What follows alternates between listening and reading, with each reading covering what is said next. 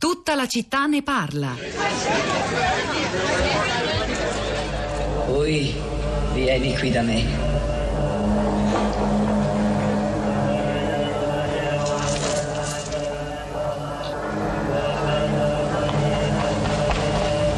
Come sei piccolo. Hai forse paura di me? Tutti ne hanno. Io sono la grande imperatrice vedova e ho vissuto qui per tanto, tanto tempo.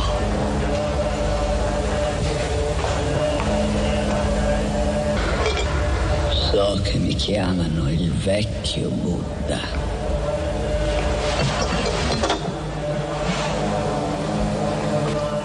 Lei è Peonia. Ti piace? Gli uomini, lo sai, non possono restare nella città proibita dopo il tramonto. Nemmeno un piccolo uomo come te. L'unico uomo che può vivere qui è l'imperatore. Ma l'imperatore è volato lontano, è a cavallo del drago.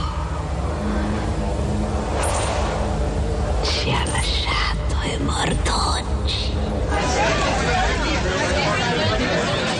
Questo era un estratto, l'avrete riconosciuto, dall'ultimo imperatore, che è anche il nostro nuovo omaggio a Bernardo Bertolucci, regista scomparso il ventisei novembre e ricordato proprio ieri sera al Teatro Argentina dai grandi protagonisti del cinema italiano e mondiale. L'ultimo imperatore, questo film epico, biografico del millenovecentottantasette, diretto da Bertolucci, ispirato, eh, insomma, trae spunto, diciamo così, dall'autobiografia dell'ultimo imperatore di Cina, Puyi, sono stato imperatore, gli valse ben nove, nove premi Oscar. Era quasi inevitabile la scelta del riferimento cinematografico di oggi in questa puntata di Tutta la città ne parla, dedicata al confronto scontro che sembra riacutizzarsi tra i due grandi imperi del ventunesimo secolo, l'impero americano e l'impero cinese, all'indomani delle reazioni sul, durissime delle, in merito all'arresto in Canada del direttore finanziario nonché figlia del fondatore del colosso delle telecomunicazioni cinese Huawei. E dichiarazione di guerra, violazione dei diritti umani, così il governo di Pechino ha definito questa azione americana. I magistrati canadesi hanno agito soltanto perché così richiede la legge, ha detto Justin Trudeau, il premier di quel paese.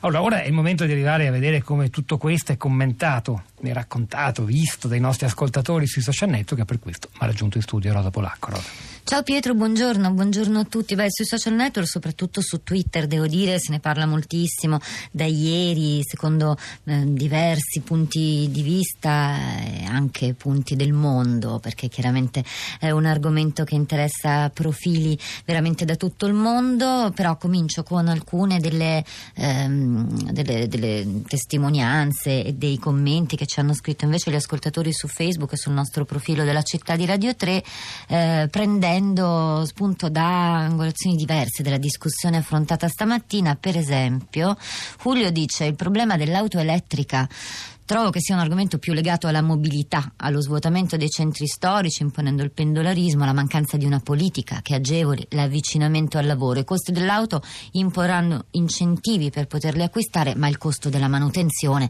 sarà tutta a carico dei lavoratori. Poi c'è Giorgio che dice: non possiedo un'automobile privata da quaranta anni. Il mio attuale telefono portatile è un modello Samsung del duemilacinque, funzionante a manovella. Devo preoccuparmi di qualche attuale avvenimento? Eh, Sembrerebbe di sì, Giorgio. Poi c'è Viviana che dice: il Pentagono definisce la Cina competitore strategico che usa un'economia predatoria per intimidire i suoi vicini, dimenticando però la serie di guerre condotte dagli Stati Uniti anche contro la Cina fino al millenovecentoquarantanove per depredare i paesi delle loro risorse, mentre la Cina costruisce dighe, ferrovie e ponti utili non solo alla sua rete commerciale ma anche allo sviluppo dei paesi in cui vengono realizzati. Nelle guerre U S A dighe, ferrovie e ponti sono i primi obiettivi a essere distrutti. La Cina viene accusata dal Pentagono di voler imporre a breve termine la sua egemonia nella regione Indo-Pacifica, di voler spiazzare gli Stati Uniti per conseguire in futuro la preminenza globale, di concerto con la Russia, accusata di voler frantumare la NATO e sovvertire i processi democratici in Crimea e Ucraina orientale. Si tratta di uno scontro politico per l'egemonia. Ora la voce agli ascoltatori, andiamo a Milano. Viviana, benvenuta, buongiorno. Sì, buongiorno. A lei. Sì. Eh, salve, io parlavo proprio di, ehm, di economie predatorie e credo che si debba fare un'analisi di che tipo di economia predatoria è stata quella degli Stati Uniti prima e di come invece eh, la Cina sia estremamente più sottile nella, nell'approccio all'economia.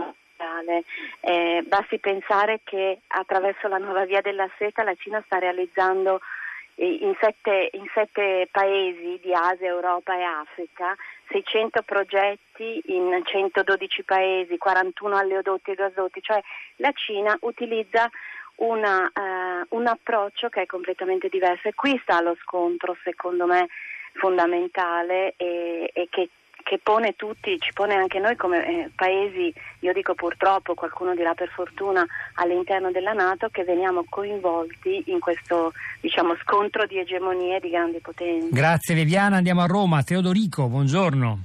Buongiorno. A lei la parola. Allora, eh, nel messaggio che ho inviato cercavo di evidenziare come ci sia un, un ritardo di prospettiva nel, nello sviluppo sia in Italia che in Europa, che si pone in maniera assolutamente marginale rispetto al panorama internazionale. Eh, entrambe, Cina e Stati Uniti, combattono per una, da una parte per l'attuazione Stati Uniti eh, della, della propria egemonia eh, economica e, e politica, da parte Cina in forte espansione. L'Europa che prova tutto questo. Teodorico, mi perdoni, ma abbiamo capito qualcosa, purtroppo la, la tecnologia oggi non la supporta, perlomeno nel collegamento con noi, perché si sentiva male la sua voce. Grazie lo stesso, qualcosa credo sia arrivato. Da Roma ci spostiamo a Torino. Luigi, buongiorno e benvenuto. Sì, buongiorno. Torno ancora, al di là della politica predatoria di, di Cina e U S A, che mi pare che bisognerebbe considerare, è quello che è venuto fuori tra l'altro anche su Report l'altro giorno, cioè il fatto che questa tecnologia cinque G che pare, di cui pare appunto la Cina sia particolarmente eh, proprietaria, è eh, stato rilevato dei danni dal punto di vista della salute che riguardano il, il, il, i sistemi elettromagnetici, l'inquinamento elettromagnetico. Quindi questa roba qua dovrebbe essere considerata in modo molto serio, perché noi stiamo andando verso una, eh, diciamo, implementazione straordinaria delle antenne su tutto il territorio, che sarà, pare che sia, dannosa alla salute, e su questo nessuno dice nulla perché ci sono degli interessi clamorosi.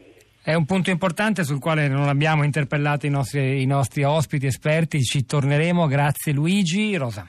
Allora, da Twitter Michele dice: l'arresto di Meng Wanzhou non è una guerra Stati Uniti versus Huawei, ma una delle ormai tante tra nazioni e multinazionali. Facile prevedere la vittoria delle seconde. E poi c'è Mante che scrive: immaginatevi la scena di Tim Cook arrestato in Cina.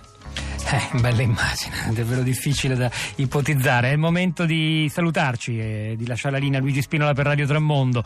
Hanno lavorato a questa puntata di Tutta la città ne parla, la grande Alessia Colletta alla parte tecnica, Piero Pugliese alla regia, Pietro del Soldà e Rosa Polacco a questi microfoni, al di là del vetro Sara Sanzi, Cristina Faloci e la nostra curatrice Cristiana Castellotti, che vi salutano, vi auguro un buon fine settimana, ci risentiamo lunedì mattina alle dieci.